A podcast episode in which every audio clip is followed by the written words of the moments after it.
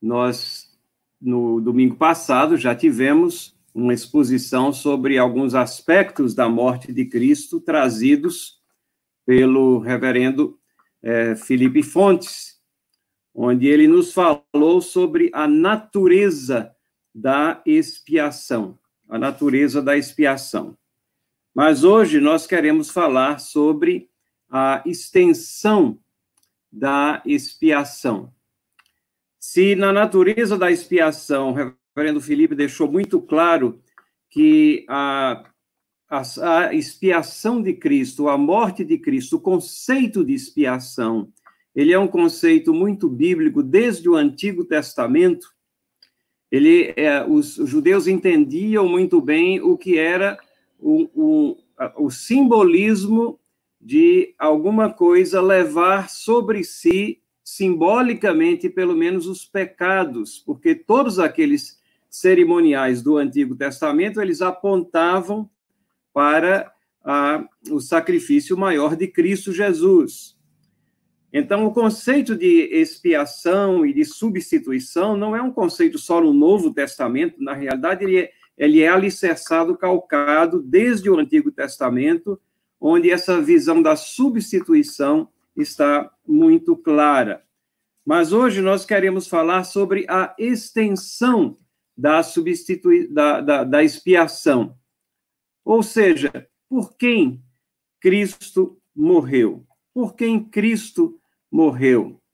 Qual a extensão dos benefícios da morte de Cristo? E nós queremos começar isso primeiro com uma palavra de oração para que Deus nos abençoe e que nos ilumine o entendimento para que compreendamos aquilo que está na sua palavra. Senhor, nós te agradecemos por esses momentos em que pudemos estar juntos examinando os teus ensinamentos. E pedimos que aquilo que nos motiva a procurar o que tu escrevesses ali através de homens santos inspirados pelo teu Espírito Santo, seja para o nosso crescimento espiritual, para a edificação da igreja, para a propagação do teu evangelho, das boas novas de salvação. Não somente é, para o nosso conforto intelectual, mas para que sejamos servos bem habilitados para toda boa obra no teu reino. Perdoa os nossos pecados e orienta, então, nossos pensamentos, em nome de Jesus. Amém. Então, quando falamos de expiação e falamos de. É, a, a ideia de imputação está presente. O que é que isso significa? Significa que é, os nossos pecados, no processo de justificação, são creditados ou transferidos a Cristo. Cristo crucificado leva sobre si os nossos pecados. E a sequência bíblica e os ensinamentos bíblicos nos mostram que a justiça de Cristo, ela é creditada, transferida a nós. Jesus Cristo não tinha pecado para aparecer na cruz do Calvário. Jesus Cristo não morreu na cruz porque ele pecasse ou por, porque tivesse pecado, mas ele morreu na cruz tão somente porque os pecados do seu povo estavam sendo pagos ali naquele momento. O salário do pecado é a morte, e ele estava recebendo sobre ele a sentença do pecado, porque Deus é santo, Deus, é, em sua santidade, ele, ele executa a sua lei, ele executa a sentença. Ele nos aceita não porque ele coloque panos quentes em nossos pecados, não, mas porque efetivamente Jesus Cristo pagou pelos pecados do seu povo ali na cruz do Calvário e assim nós somos é, justificados. E quando nós falamos da questão da extensão, ah, são essas perguntas que a gente está tentando responder. Quem são esses, então? Esses que estão aqui colocados como crentes. São todos, sem exceção, todas as pessoas do mundo, sem exceção? Ou são todos é, aqueles por quem ele verteu seu sangue sem distinção, sem distinção de raça, sem distinção é, de gênero, sem distinção alguma, na, é, todos eles calcados no seu propósito insondável, na sua eleição. Essa é a doutrina da reforma que nós vamos estar examinando. E então é assim que nós falamos sobre a questão da extensão da expiação de Jesus Cristo. Veja, o fulcro da questão, ou é, vamos dizer, o ponto central de toda essa questão da extensão é, é, é tratar dessas questões aqui, tratar dessas perguntas. Ela é essa expiação é universal ou ela é particular? Ela é universal no sentido de todas as pessoas do mundo que já existiram, que existem, que vão existir, ou ela é particular para um povo que Deus tem, como diz a Bíblia, comprado com o seu sangue. Essa expiação, essa morte de Cristo, ela tornou a salvação possível ou Cristo realmente pagou os pecados do seu povo? Cristo deu a sua vida por todos ou ele deu a sua vida por suas ovelhas. Deus comprou a possibilidade para todos ou verteu o sangue por sua igreja? São todas perguntas que têm respostas bíblicas e respaldos bíblicos para essas respostas. Então, temos uns, alguns textos importantes que nós devemos é, dar atenção a eles aqui logo de início. E fiquem com esses textos em mente na medida em que nós desenvolvemos o nosso, nosso raciocínio na tentativa de alinhá-los, né, os nossos pensamentos. Vamos deixar aquilo que eu acho, que eu penso, que alguém me disse, mas vamos atrás da palavra de Deus. E a palavra de Deus nos diz aqui em Mateus capítulo 1, versículo 21, ela dará a luz a um filho e lhe porás o nome de Jesus, porque ele salvará o seu povo dos pecados deles. Veja, é algo bem definido, ele veio para salvar o seu povo. João capítulo 10, versículos 26 a 28, Jesus Cristo está falando ali a, a várias pessoas e existem aqueles que creem, aqueles que não creem, mas vejam o que é que ele diz. Ele diz assim: Mas vós não credes, porque não sois das minhas ovelhas. As minhas ovelhas ouvem a minha voz, eu as conheço, e elas me seguem, e eu lhes dou a vida eterna. Jamais perecerão, ninguém as arrebatará da minha mão. Esse é, um, é o tipo da declaração que nós não podemos fazer nós mesmos, porque nós não sabemos quem são as verdadeiras ovelhas, apesar de termos indicações, a Bíblia diz: pelos frutos os conhecereis.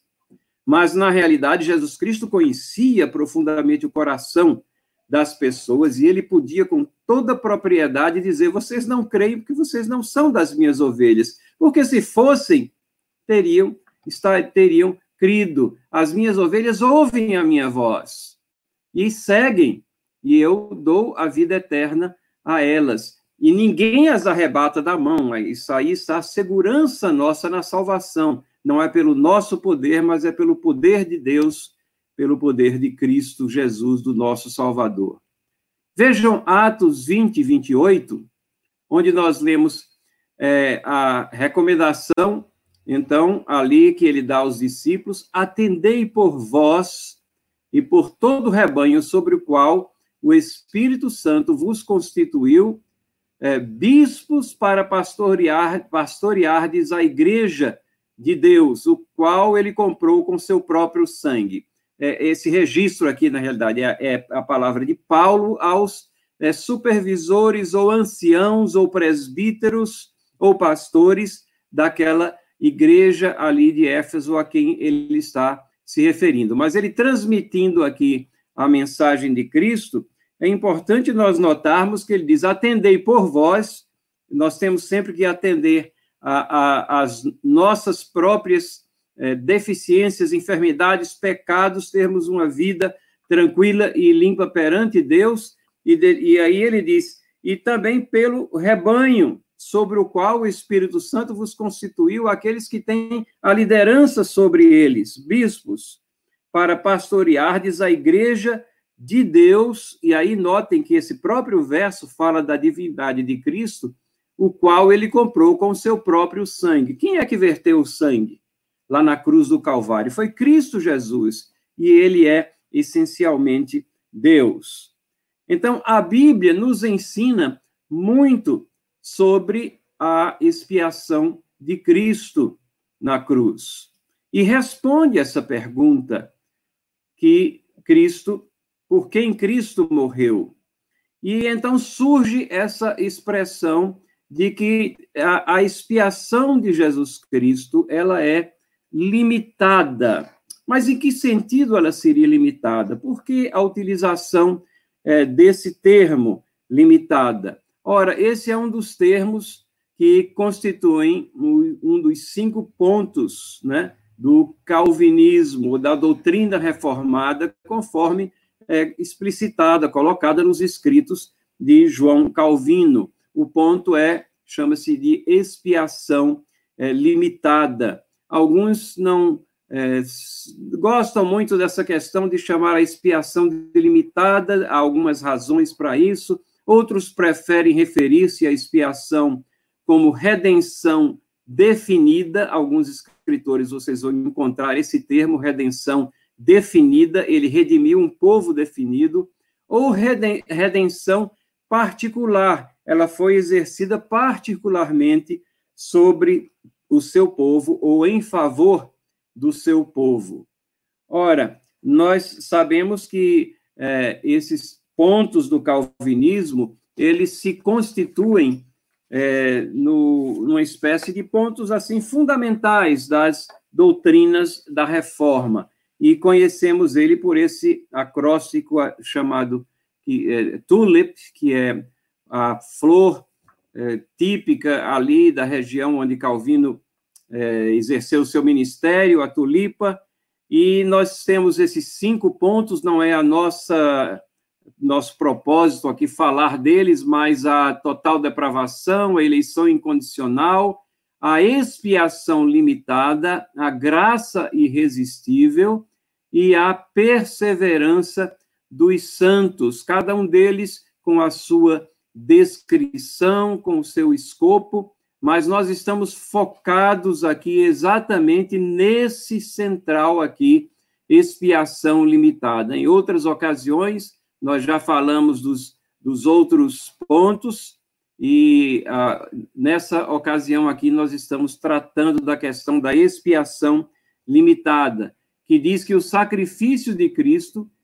não só faz a salvação possível, mas redime os eleitos completamente do julgamento divino. Ela realmente cumpre a que veio. Ela realmente redime. Esses cinco pontos do calvinismo, nós sabemos historicamente que eles foram uma reação a um documento é, que é chamado um documento dos remonstrantes, isso nos idos de 1618, é, um pouco antes, é, que foi recebido pela igreja por aqueles que estavam é, com uma doutrina diferente, uma doutrina que se assemelhava à pregada por Pelágio séculos antes e que não colocava a soberania de Deus no patamar em que a Bíblia coloca e que exaltava a, a autonomia humana. E então reuniu-se um sínodo, esse sínodo de Dort, dos anos 1618 a 1619, ele se reuniu exatamente para tratar dessas, dessas questões e é do documento que esse Sínodo de Dort produziu que surgem os cinco chamados cinco pontos do, do calvinismo. Mas vejam o que diz nesse aspecto da expiação esse documento que é chamado os Cânones de Dort. Veja o que é que ele diz sobre a, a expiação. É, os uh, remonstrantes, eles falavam, eles, eles eram liderados aqui pela visão de Armínio, e para eles o sacrifício de Cristo era apenas uma fonte potencial de sal, para a salvação de todos. Arquivem isso aí, porque a gente vai tratar um pouquinho mais em detalhe sobre o que o arminianismo, arminianismo ele é, entende e ele é, expõe. E a doutrina da reforma vê o sacrifício de Cristo como fonte real e completa de salvação dos eleitos, dos que creem em Cristo. Então, como eu estava dizendo, o documento lá gerado nos cânonos de Dort, nesse sentido da expiação, ele diz o seguinte: Cristo, pelo sangue vertido na cruz, confirmou a nova aliança, eficazmente redimiu aqueles e somente aqueles que foram, desde a eternidade, escolhidos para a salvação e dados a ele pelo Pai. Percebem aqui como é bem definida a extensão, que é o que nós estamos falando, da morte de Cristo, é por aqueles que foram dados a ele pelo Pai. Rejeita, portanto, que todas as pessoas estão aceitas em um estado de reconciliação e estão sob a graça da aliança, de tal modo que ninguém merece condenação em função do pecado original, pois todos esses estão livres da culpa do pecado original. Essa opinião, diz o texto aqui, na linguagem bem característica da época, é repugnante às Escrituras e traz a referência Efésios 2, 3. Que o perdão recebido por uns e por outros não é o resultado do livre arbítrio. Ou seja, o, esse documento ele mostra e ele, e ele expõe essa verdade que é bíblica, que Jesus Cristo verteu o seu sangue, pagou os pecados do seu povo, daqueles que eficazmente são redimidos. Esse tem sido o entendimento da chamada fé reformada, da doutrina presbiteriana, que nós acatamos e aceitamos dentro da Igreja Presbiteriana do Brasil. Nós temos aquilo que nós chamamos os nossos símbolos de fé, a Confissão de Fé de Westminster, também um documento de 1648, 47, 48, e nesse documento nós temos essa mesma verdade expressa apenas com outras palavras, como a gente pode ver aqui. Eu vou ler o que é que diz aqui o capítulo 8, seção 8 do, é, da confissão de fé. Cristo, com toda certeza e de forma eficaz, aplica e comunica a salvação a todos aqueles para quem a adquiriu. Isso ele consegue fazendo intercessão por eles, revelando-lhes na palavra e pela palavra os mistérios da salvação, persuadindo-os eficazmente pelo seu espírito, subjugando todos os seus inimigos por meio da sua onipotência e sabedoria, da maneira e pelos meios mais condizentes, condizentes com a sua admirável e inescrutável dispensação. Ou seja, a expiação é limitada pelo seu povo. Mas a tarefa de evangelização, a mensagem, ela é para ser proclamada para todos. E quem proclama essa mensagem, nós somos comissionados a proclamar a mensagem para todos. Nós não sabemos quem são aqueles por quem Cristo morreu, mas caminhamos na confiança que ele sabe, ele tem sabedoria, ele sabe o que é melhor, ele sabe o que tem que ser feito. A nós nos cabe a transmissão das boas novas de salvação. Essa é a nossa tarefa. E por isso nós somos chamados na palavra de Deus de cooperadores de Cristo. Pensem bem, cooperadores, porque ele nos inclui na forma de propagação do Evangelho de tal modo que ela alcança eficazmente aqueles por quem Cristo morreu. Vamos detalhar um pouco mais essas duas visões, então, aqui. O calvinismo, ou a expressão que Calvino é, extraiu dessa doutrina da reforma e coloca para nós, ele diz que a obra redentora de Cristo foi planejada para salvar somente os eleitos, e de fato assegura a salvação desses. Sua morte foi um sofrimento substitutivo da penalidade do pecado. Há uma penalidade, e essa penalidade foi paga por Cristo na cruz, no lugar de certos pecadores específicos, aqueles que constituem o seu povo, a sua igreja, ele está arrebanhando um povo para si. Além de remover o pecado do seu povo, a redenção de Cristo assegurou tudo o que é necessário para a sua salvação, incluindo a fé que os une a ele. O dom da fé é infalivelmente aplicado pelo Espírito a todos por quem Cristo morreu, desse modo garantindo a sua salvação. Vocês lembram que a palavra de Deus é, fala que é, somos salvos por meio da fé? E lembram também que lá em Efésios capítulo 2, versículos é, 8 a 10, diz assim: E isso não vem de vós, é dom de Deus. Então não vamos ter nenhum motivo para nos orgulharmos de nenhuma ação que tenhamos feito que não foi originada, motivada, causada pela agência de Deus. Vejam agora, em contraste, o que é que o arminianismo ele é, prega, ou o que ele crê, ou como ele interpreta a palavra de Deus. Ele diz assim: a obra redentora de Cristo tornou possível a salvação de todos. Mas, na verdade, não assegurou a salvação de ninguém.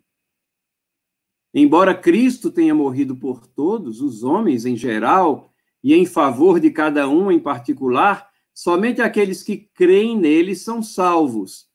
A morte de Cristo capacitou a Deus a perdoar pecadores na condição de que creiam, mas na verdade não removeu, não expiou o pecado de ninguém a redenção de Cristo só se torna efetiva se o homem escolhe aceitá-la. Vejam como muda o foco. O foco é a pessoa do homem. Essa questão da vontade humana é considerado algo tão soberano que não pode ser mexido nem pela soberania de Deus. Ora, nós cremos também que somente aqueles que creem é que serão salvos. Mas nós cremos que o crer é a resposta já do toque do Espírito Santo nos nossos corações, abrindo nossos olhos à nossa pecaminosidade. Nós cremos que aquele que iniciou a obra, ele é poderoso para ter todos os passos e completando ela até a nossa glorificação. Então, assim nós temos contrastada as duas visões. Mas vamos entender um pouco mais o que é a expiação limitada. Vejam, a expiação limitada significa que os que foram escolhidos pelo Pai e dados ao Filho precisam ser redimidos para serem salvos. Eles têm que ser redimidos, eles não podem ser simplesmente acatados como pecadores, né?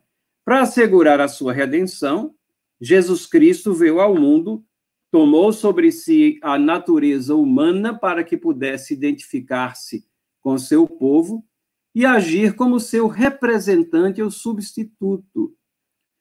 Cristo, agindo em lugar do seu povo, guardou perfeitamente a lei de Deus e, dessa forma, produziu uma justiça perfeita, a qual é imputada ao seu povo ou creditada a ele no momento em que cada um é trazida, trazido à fé nele. Lembram do diagrama que nós mostramos no início?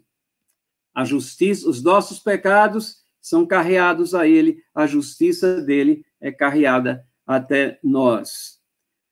E na sequência aqui, ele sofreu a penalidade dos pecados do seu povo eleito. E assim removeu sua culpa para sempre. São salvos não pelo que fizeram ou irão fazer, mas tão somente na base da obra redentora de Cristo. Cristo não morreu simplesmente para tornar possível a Deus perdoar pecadores. Nem deixa Deus aos pecadores a decisão se a obra de Cristo vai ser, será ou não efetiva. Pelo contrário, todos aqueles por quem Cristo morreu serão infalivelmente salvos. A redenção, portanto, foi designada para cumprir o propósito divino da eleição. Vejam, todas essas doutrinas se entrelaçam. É impossível você é, se ater a uma delas, uma dessas doutrinas bíblicas, e descartar a outra, porque você não consegue compreender na, nossa, na sua mente finita, na minha mente finita. É, nós precisamos nos livrar né, dessa necessidade inerente que nós temos como pecadores de tentar compreender exaustivamente todas as coisas e nos render às evidências da palavra de Deus. E ao fazermos isso, vemos que não há nada ilógico nisso, elas se complementam, estão entrelaçadas e formam um todo eh, coerente. Vejam ainda aqui na sequência, entendendo ainda o que é expiação limitada, a obediência e o sofrimento de Cristo são de valor infinito. Se fosse o propósito de Deus, a satisfação rendida por Cristo teria salvado todos os membros da raça humana. Ele veio ao mundo para representar e salvar aqueles que lhe, lhe foram dados, lhes foram dados pelo Pai. A expiação de Cristo Jesus, ela é poderosa. Nesse sentido, do poder da expiação, ela é suficiente ou seria suficiente para todas as pessoas em todas as épocas. Mas nós vemos pela revelação que nem todos serão salvos. A Bíblia diz isso. Então, ela é eficiente para as suas ovelhas, para os eleitos, para o seu povo. Nós não estamos falando da questão do poder da expiação, mas estamos falando na eficácia e na questão de por quem Cristo morreu. A limitação, então, que nós vemos é, uma, é, na realidade, na visão arminiana. Porque os arminianos acreditam que a obra salvadora de Cristo foi designada apenas para tornar possível a salvação de todos os homens, desde que creiam. Consequentemente, a morte de Cristo em si mesma, considerando a morte de Cristo, não assegura ou garante a salvação para ninguém. O ato de crer é que salva. A expiação é limitada por eles, então, em poder. Todas as pessoas não serão salvas. Nem, nem o arminiano acredita nisso, que elas serão salvas porque o universalismo é uma heresia. Mas é, é, eles sempre dizem, não, vocês estão limitando a expiação. Não, sempre há uma limitação. Uma limitação ou na extensão, como nós acreditamos, Cristo morreu pelo seu povo, ou no poder da expiação. Nós não estamos limitando o poder da expiação de Cristo. Nenhuma gota do sangue de Cristo foi derramada em vão, mas sim por aqueles que o Pai lhes deu em sua mão. Então, irmãos e irmãs, o nosso entendimento tem que ser firmado sempre pelo que diz a palavra de Deus. Por mais difícil, eu sei que é uma doutrina difícil, eu sei que é difícil a compreensão dessa doutrina, mas o nosso entendimento deve ser firmado pelo que diz a palavra de Deus. Berkoff é um, um autor é, que escreveu uma teologia sistemática muito utilizada em seminários e já há várias décadas. E ele traz, assim, algumas provas dessa expiação definida ou expiação limitada, como queiram. E é, elas mostram aqui como nós extraímos essa visão da Bíblia. Não é de uma conjetura, não é apenas de uma ilação intelectual, não, é da palavra de Deus. Os desígnios de Deus são sempre eficazes. Não podem ser frustrados pelas ações das pessoas. E a Bíblia afirma que nem todos serão salvos.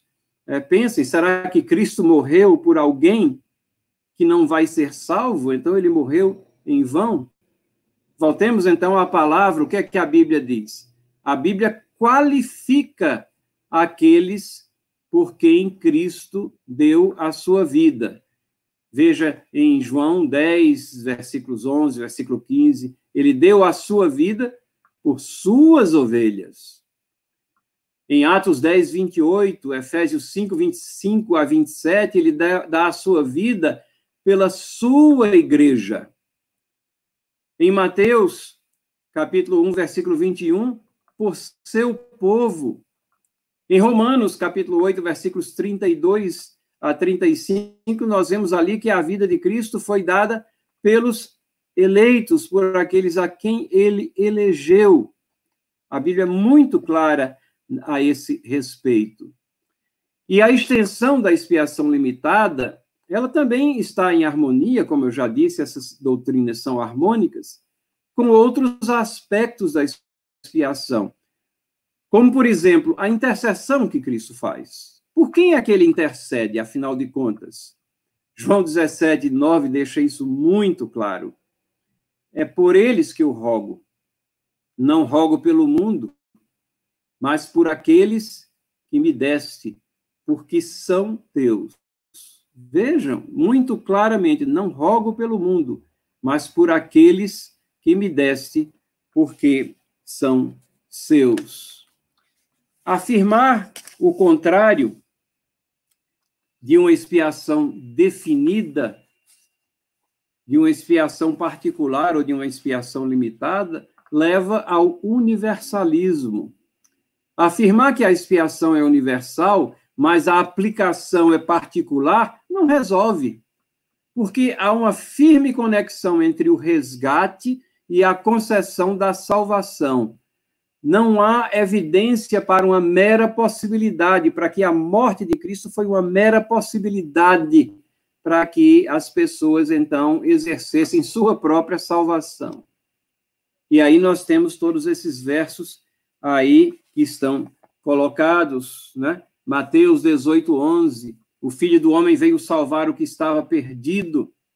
Romanos 5, 10, porque se nós, quando inimigos, fomos reconciliados com Deus mediante a morte do seu filho, muito mais estando já reconciliados, seremos salvos pela sua vida.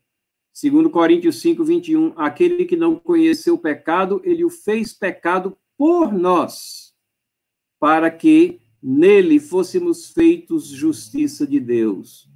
Gálatas 1,4, o qual se entregou a si mesmo pelos nossos pecados, para nos desarraigar desse mundo perverso. É uma expiação extremamente definida. E não há condicionante que torne a expiação dependente da vontade humana. A expiação é completa e assegura o cumprimento das demais condições ou passos que devem ocorrer para a concretização da redenção. Romanos 2:4 ou desprezas a riqueza da sua bondade, tolerância e longanimidade, ignorando que a bondade de Deus é que, que, é que te conduz ao arrependimento? Pensem, é a bondade de Deus que nos conduz ao arrependimento. Efésios 1,4, assim como nos escolheu nele antes da fundação do mundo, para sermos santos e irrepreensíveis perante ele.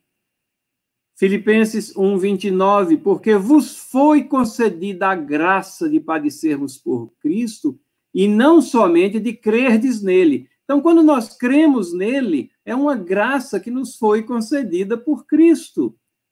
A Bíblia é, é muito coerente, muito harmônica, muito clara nesse sentido. O grande pregador batista Charles Spurgeon, que viveu de 1834 a 1892, falando sobre essa questão de que nós somos acusados de limitar o, o poder da, da expiação de Cristo, ele escreve o seguinte: somos frequentemente acusados de limitar a expiação de Cristo, porque ensinamos que Cristo não morreu em satisfação da justiça por todas as pessoas, porque assim todas as pessoas seriam salvas. Mas é o entendimento da expiação que ensina que ninguém foi salvo especificamente pela cruz, que na realidade limita a morte de Cristo. Dizemos que Cristo morreu para infalivelmente assegurar a salvação de uma multidão que não pode ser voltada àqueles que, pela morte de Cristo, não somente podem ser salvos, mas são salvos e não podem ter a possibilidade ou perigo de se encontrarem em nenhum outro estado, mas o de salvos. Vejam como essa doutrina tem tudo a ver também com a questão da perseverança dos santos. Então você diz, mas presbítero, então se é tão claro assim, porque existem ideias que são contrárias, por que, é que se fala? Bom, existem algumas objeções que são feitas e nós vamos tratar dessas objeções, não vamos passar por cima, mas vamos tratar de frente. Via de regra, as objeções elas se baseiam nessas duas palavrinhas, todos e mundo. Existem versículos que falam da questão de Cristo, é, da, deu a sua vida por todos, Cristo quer que todos é, se arrependam, ou que Cristo, a, a, a morte de Cristo foi para, é, to, foi para redimir o mundo. Então, essas palavras todos e mundo, elas são utilizadas muitas vezes em alguns versículos, e então não se prestam muita atenção ao contexto e as ideias então proliferam e saem erradas porque nós nos esquecemos das outras passagens que formam o contexto maior da doutrina.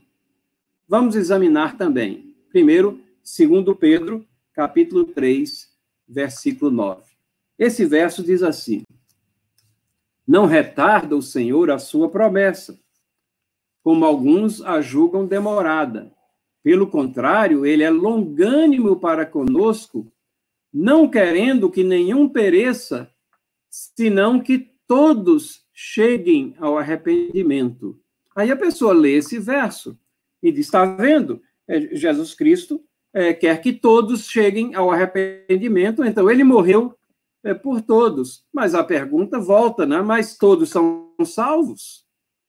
Não. Então, o que é que significa aqui esse verso. Ora, o próprio verso aqui, ele se explica, porque a gente passou rapidamente em cima dessa palavrinha aqui, olha, convosco. Ele é longânimo para convosco. Ele está escrevendo aqui o povo de Deus.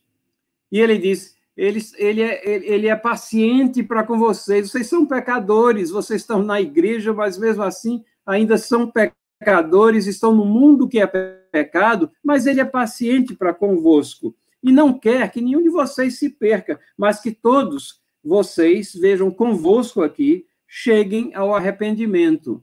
Essa é uma forma de entender muito harmônica com o restante da revelação bíblica.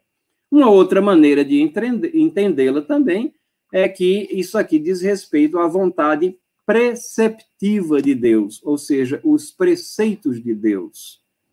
O preceito de Deus é anunciar as novas de salvação. E nós anunciamos as novas de salvação. A vontade preceptiva é essa. A vontade decretiva, ela especificou exatamente quem seria o seu povo, quem seria a sua igreja, quem, de quem constitui a, a, sua igreja desde o Antigo Testamento, adentrando ao Novo Testamento, nessa era de internacionalização da igreja, que nós estamos até a consumação dos séculos. Mas tem outros versículos também. A doutrina é difícil, eu falei, eu avisei, e tem outros versículos aqui que nós temos que lidar com ele. O, segundo, o próximo versículo é 2 Coríntios, capítulo 5, versículos 14 a 16. Diz assim: Pois o amor de Cristo nos constrange, julgando nós isto. Um morreu por todos, logo todos morreram. E ele morreu por todos, para que os que vivem não vivam mais para si mesmo, mas para aquele que por eles morreu, o ressuscitou assim que nós daqui por diante a ninguém conhecemos segundo a carne. E se antes conhecemos Cristo segundo a carne, já agora não conhecemos desse modo. Paulo está, mais uma vez, escrevendo aqui a crentes, e ele está dizendo que um morreu é, por todos, e logo todos morreram. E aí ele está é uma referência muito clara a Adão. E aí diz que ele morreu por todos. E aí alguns dizem, bom, se ele morreu por todos, à semelhança de Adão, então todos estão vivificados. Mas a Bíblia nos diz que nem todos serão salvos. Como é que nós entendemos? No contexto da expiação limitada, e mais uma vez, o próprio verso nos deixa isso claro, diz aqui: para aquele que por eles morreu e ressuscitou. Quem são esses que por eles morreu e ressuscitou? Os que vivem, está logo em cima aí, negrito, tá vendo? Os que vivem, não vivam mais para si mesmo. Vocês, crentes, não vivam mais para si mesmo porque ele morreu por todos vocês. Está falando aos cristãos aqui, aqueles que já compreendem essa realidade de que a morte de Cristo expiou os seus pecados, ela foi eficaz para realmente remover os seus pecados e apresentar a cada um de nós cobertos pela justiça de Cristo que ele adquiriu lá na cruz do Calvário, quando, quando morreu, não sendo pecador, ele substituiu o seu povo ali naquele momento e venceu a morte na sua ressurreição. Venceu para nós, venceu para cada um de nós que temos a Cristo Jesus como nosso Salvador e Senhor, porque o Espírito Santo tocou nos nossos olhos, corações e mentes e nos levou até Ele. Tem mais versículos, sim. 1 Coríntios 15, 22. O versículo diz assim: Porque assim como em Adão todos morrem, assim também todos serão vivificados em Cristo. Cada um, porém, por sua própria ordem. Cristo as primícias, depois os que são de Cristo na sua vinda. Veja, mais uma vez, a comparação entre Cristo e Adão. Isso é, é uma prova muito séria também da historicidade de Adão. Adão, um personagem histórico, não poético, mas alguém que realmente existiu. Em Adão todos pecaram, assim nos diz a palavra de Deus. E Cristo deu a sua vida para vivificar o seu povo. Aqui diz assim: todos serão vivificados em Cristo. Perguntamos: todos são salvos? Não, a Bíblia diz que nem todos serão salvos. Quem são os que serão salvos? Vejam, o versículo se auto-explica. Lá no final diz assim: os que são de Cristo na sua vinda. Os que são de Cristo na sua vinda. Por esses aqui, Cristo morreu. Outro versículo, 1 Timóteo 2, 3 e 4. Isso é bom e aceitável diante de Deus, nosso Salvador, o qual deseja que todos os homens sejam salvos e cheguem ao pleno conhecimento da verdade. Aí você diz, ah, presbítero, aí agora você está em dificuldade, porque veja, é, se Deus deseja que todos os homens sejam salvos, mas nós já vimos isso antes, né? Ele deseja, a sua vontade preceptiva está aí colocada para todos, mas será a vontade decretiva dele, porque a verdade que, e o que nós temos que comparar esse versículo, vejam aqui também, que eu estou colocando, está em letrinhas menores aí, mas a, é, Apocalipse, é, capítulo 5, versículo 9, é, com o, o, nosso slide aumentado aí, dá para você ler provavelmente, fala assim: com o teu sangue compraste para Deus os que procedem de toda tribo, língua, povo e nação. Percebem? Com o teu sangue compraste, esse é o cordeiro que é digno de a, abrir o selo, porque ele comprou com o sangue povos de toda tribo, língua, pessoas de todas, de toda tribo, língua, povo e nação. Então, o toda aqui não significa todos os existentes, mas significa todos aqueles por quem ele verteu o seu sangue. Não somente sobre os judeus, não sobre, somente sobre ah, os judeus convertidos, ou judeus trazidos, ou judeus eleitos, mas povos de todas as tribos, raças, nações, eles são trazidos. Então, o todo aqui significa todos sem distinção nacional e não todos sem exceção. 1 João 2:2 diz assim: Ele é a propiciação pelos nossos pecados e não somente pelos nossos próprios, mas ainda pelos do mundo inteiro. E a resposta é a mesma. É, em que sentido esse mundo inteiro? Aqui está, confronte isso com é, João capítulo 11, versículos 51 e 52. Esse texto é curioso porque é uma, é uma profecia é, que Caifás faz, e está lá é, registrada na palavra de Deus. Caifás, sendo sumo sacerdote naquele ano, profetizou que Jesus estava para morrer pela nação. E não somente pela nação, mas também para reunir em um só corpo os filhos de Deus que andam dispersos, ou seja, pelo, andam dispersos pelo mundo inteiro. Mais uma vez, todos sem distinção. Esse pensamento era muito estranho para os judeus ali na era de Cristo, até nos primeiros séculos ali, de que o Messias ah, viria para eh, salvar de uma forma abrangente para derramar. Eles viam eh, aquilo como uma salvação nacional, alguns viam até como uma salvação política, era alguém que iria ser um libertador político, e Jesus procurou esclarecer isso muito bem nas suas pregações. O meu reino não é deste mundo. E essa é a essência do evangelho.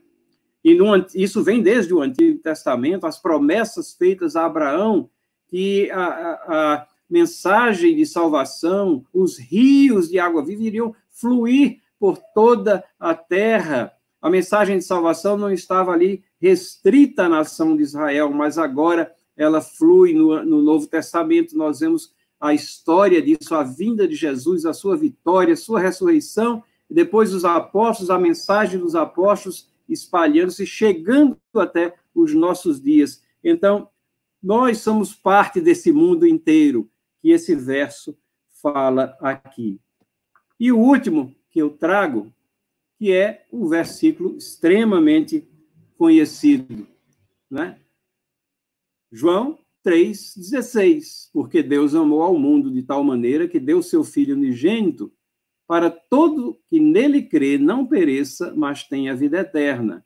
E a argumentação normalmente é: está vendo? A, a, salvação depende da crença. Não, a, a, o versículo está dizendo que a crença é um passo necessário no processo de salvação, na ordem de salvação. E ele, ele é veraz, é, é, é, é, essa aqui é a essência do evangelho. Você prega para que as pessoas creiam. Paulo ia e arrazoava, ou seja, ele procurava mostrar de forma é, lógica, de uma maneira concatenada, os seus pensamentos, tanto a judeus quanto aos descrentes, quanto a, aqueles de helênicos, os de origem grega, quanto aqueles que não tinham nada a ver com judaísmo quem era Deus, o que, por como Deus tinha sido paciente com as pessoas e tinha no seu devido tempo tinha mandado aquele que havia vencido a morte. O Messias não era para ser esperado, ele já veio. E ele morreu e ressuscitou e comanda a todos agora que se arrependam e creem. Essa é a mensagem, a mensagem nossa.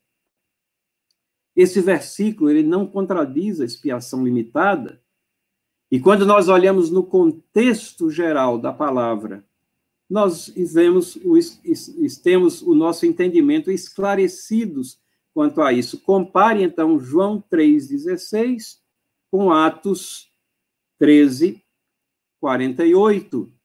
Naquele discurso de Pedro, que e diz aqui no final, e creram, depois que Pedro faz aquela prédica dele, diz assim, e creram quem? Todos os que haviam sido destinados para a vida eterna. Vejam, o poder de Deus é infinito, a soberania de Deus é maravilhosa. ele não somente é soberano sobre todas as coisas, mas ele é especialmente, particularmente soberano sobre a minha vida, sobre a sua vida. E se você crê em Cristo, glória a Deus, mas você creu em Cristo porque foi Deus, pelo seu Espírito Santo, que abriu a sua visão, para que você visse como você é pecador, para que você visse como ele é infinito em seu amor e para que você se lançasse aos pés da cruz e cresce somente nesse Deus maravilhoso. Todo aquele que crê tem a vida eterna. Quem é que crê? Todos aqueles destinados à vida eterna. Entendemos isso não de uma visão fragmentada das Escrituras. A doutrina da reforma procura ter uma visão completa uma visão que considera todos os aspectos, e ao fazermos isso, nós temos a alegria, satisfação de ver como elas se complementam umas às outras. Aquilo que Deus nos deu conhecer, aquilo que nos é dado conhecer da palavra, faz sentido sim para aqueles que são servos de Deus. O mundo pode dizer que é loucura na nossa pregação, a nossa doutrina, mas nós sabemos que é verdade, que Cristo é o caminho, a verdade e a vida, ninguém vem ao Pai senão por ele. Então vamos concluir já com algumas aplicações aqui. O fato de que Cristo morreu especificamente por você, se isso é evidenciado pelo seu reconhecimento dele como seu Salvador, deve lhe encher de muitas ações de graças pelo amor que Deus derramou. Cristo veio para resgatar o seu povo. Isso confirma a nossa identidade como nação santa, como temos em 1 Pedro 2, 8 a 9. Um povo de propriedade exclusiva de Deus. Ele morreu para resgatar esse povo. Apesar de todos os problemas e males universais do país, da igreja, pessoais, da pandemia, de tudo aquilo que possamos estar atravessando, Deus está no controle de todas as coisas para seus próprios fins e continuará a tra trazer muitos ao conhecimento de Cristo Jesus. E essas doutrinas não eliminam, de modo nenhum, a disciplina de desenvolvimento dos eleitos, pois é Deus que efetua em nós tanto o querer como o efetuar, estabelecendo os meios para se chegar aos fins propostos por Ele mesmo. E também não eliminam a nossa responsabilidade de sermos aqueles que propagam a mensagem do Evangelho. O ensino bíblico da expiação limitada, ou expiação particular, ou redenção definida, é exatamente o que assegura a sua salvação, a minha salvação. O poder é dele e não nosso. Aquilo que o Pai entregou nas mãos de Cristo, ninguém vai arrebatar de sua mão. Então, irmãos e irmãs, o sacrifício na cruz é uma demonstração do grande amor de Deus, específico por seu povo, e pela Igreja. A expiação limitada não é uma doutrina fácil, mas devemos ter cuidado com as distorções e falsas exposições que subtraem de Deus a sua soberania e das pessoas a sua responsabilidade. Que Deus nos oriente e que possamos entender as coisas do modo como elas foram colocadas em Sua palavra. Vamos orar. Senhor Deus, adentramos a tua palavra e te pedimos que tu firmes os, o nosso entendimento e as nossas convicções. Pedimos perdão porque às vezes somos negligentes e colocamos tantas vezes aquilo que achamos ou pensamos sem fazermos referência ao que a Bíblia ensina. Perdoa-nos, faz com que a palavra de Deus seja relevante às nossas vidas. Aplica ela aos nossos corações Dá-nos uma semana abençoada, livra-nos do mal, em nome de Jesus. Amém.